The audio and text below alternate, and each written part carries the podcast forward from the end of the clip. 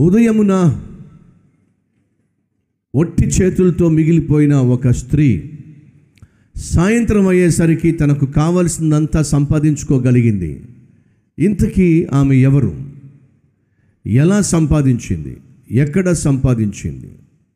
మనం చేసే పనిలో అభివృద్ధి మనం చేసే పనిలో భద్రత మనం చేసే పనిలో గుర్తింపు పొందుకోవాలంటే ఏం చేయాలి? తన భర్త యవన ప్రాయంలోనే చనిపోయాడు.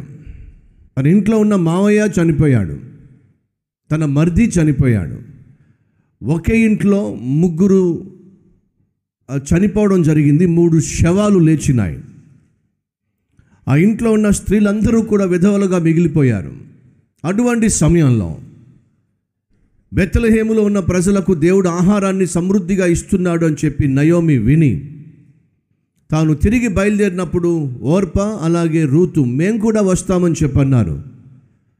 నయోమి పదే పదే రావద్దు రావద్దు రావద్దు అంటే ఓర్ప వెళ్ళిపోయింది. కానీ రూతు మాత్రం ఖచ్చితంగా చెప్పేసింది నీ దేవుడే నా దేవుడు. నీ ప్రజలే నా ప్రజలు. నువ్వు ఎక్కడ చనిపోతావో అక్కడే నేను చనిపోతాను. నా భర్త చనిపోయినంత మాత్రాన నా భర్త ద్వారా నీకు నాకు ఏర్పడినటువంటి బంధము తెగిపోవడానికి వీల్లేదు. అద్భుతమైన సంస్కారంతో కూడినటువంటి వ్యక్తిత్వము. తల్లిని తండ్రిని విడిచిపెట్టి తన స్వదేశాన్ని విడిచిపెట్టి తాను ఇంతకుముందు ఎన్నడూ చూడనటువంటి ప్రజల మధ్యకు ఎన్నడూ వెళ్ళినటువంటి దేశంలోనికి రూతు ఒక అనాథగా ఒక విధవగా అడుగుపెట్టింది. బెత్తలహేమునకు వచ్చిన తర్వాత అర్థమైపోయింది తన అత్తకు ఏమీ లేదు అని చెప్పి. తన అత్త ఆస్తిపరురాలు కాదు అని చెప్పి తెలిసిపోయింది. తనకు అర్థమైంది కష్టపడితే తప్ప రెక్కాడితే తప్ప డొక్క ఆడదని తెలిసిపోయింది.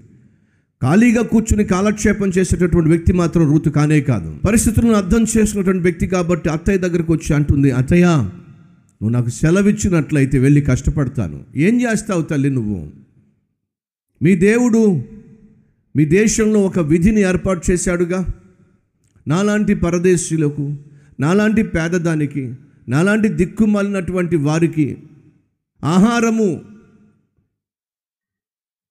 పెట్టమని చెప్పి పొలంలో పనలు కోసేవారికి మీ దేవుడు ఒక విధిని ఏర్పాటు చేశాడుగా. ఆ పనలు కోసేవాళ్ళు మీరు పనలు కోసుకుంటూ ఉండండి కానీ గట్టు దగ్గర పనులు మాత్రం కోయకండి అవి పేదవారికి వాటిని విడిచిపెట్టండి అని మీ దేవుడు చెప్పాడుగా. కాబట్టి నేను వెళ్ళి ఆ విడిచిపెట్టినటువంటి పరిగలను ఎరుకుంటాను. పేదవారి కోసం మీ దేవుడు ఏర్పాటు చేసినటువంటి ఆ కనీసం ఆ పరిగలను ఎరుకుంటాను. మన దేవుడు పేదవారిని పట్టించుకునేవాడు వారిని గుర్తించేవాడు వారిని గుర్తు పెట్టుకునేవాడు. ఈరోజు మన మధ్య ఎవరైనా పేదవారు ఉన్నట్లయితే మీకు శుభవార్త. ఏమిటది? దేవుడు మిమ్మల్ని పట్టించుకుంటున్నాడు మీ గురించి ఆలోచిస్తున్నాడు మీకున్న దీన హీన స్థితిని ఆయన చూస్తున్నాడు. నిన్ను పేదదానిగా పేదవాడిగా మిగల్చాలి అని దేవుడు ఆశించట్లేదు. నీకున్న స్థితిలో నిన్ను ఆదరించాలని నిన్ను బలపరచాలని నీ కన్నీటిని తుడవాలని నీ ఆకలి తీర్చాలని నీకున్న దారిద్ర్యంలో నుండి నిన్ను విడిపించాలని ధనవంతుడైన దేవుడు ఈ భూమి మీదకు దరిద్రుడిగా వచ్చిన కారణం తెలుసా? దరిద్రుడు అయిన నిన్నో ఆయన ధనవంతునిగా చేయాలని చెప్పే ఈ లోకానికి వచ్చాడు. నేను ప్రకటిస్తున్న దేవుడు పేదలను ప్రేమించేవాడు పేదల పట్ల ప్రత్యేక శ్రద్ధ వహించేవాడు. ఎలా? ఆ రూతు చేతిలో చిల్లి గవ్వలేదు క్రొత్త దేశము క్రొత్త ప్రాంతము క్రొత్త ప్రజలు ఎక్కడికి వెళ్ళాలి? ఎక్కడికి వెళితే నాకు బువ్వ దొరుకుతుంది?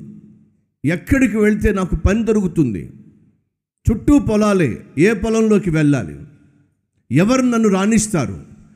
ఎవరు నా పట్ల కనికర పడతారు? ఎవరు నా పట్ల కటాక్షం చూపిస్తారు? అనే ఎన్నో ప్రశ్నలు ఉన్నాయి. ఆ రోజు ఆ స్త్రీ ఆ ఇంటిలోంచి అడుగు బయటికి పెట్టినప్పుడు ఒకే ఒక ఆశ ఒకే ఒక ఆలోచన. తన అత్తయ్యకు చెప్పింది నీ దేవుడే నా దేవుడు. ఆ విధవరాలు ఆ దేవుని వైపుకు చూసింది అయ్యా నువ్వెవరివో నాకు తెలియదు. కానీ నువ్వు ఉన్నావు అనేది మాత్రం వాస్తవం. ఈ విధవరాలి జీవితాన్ని ఏ రీతిగా నువ్వు కనికరిస్తావో ఆదరిస్తావో ఆదుకుంటావో నాకు తెలియదో ఉన్న ఫలాన నా జీవితాన్ని ఈ మోడు బారిన జీవితాన్ని నీ చేతికి అప్పగిస్తున్నాను.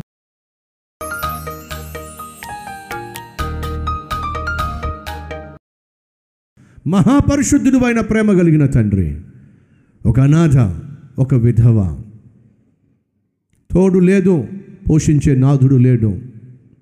బ్రతుకు నిండా ప్రశ్నలే ఆ ప్రశ్నలన్నిటికీ జవాబిచ్చే మహాదేవుడవు నీవున్నావు.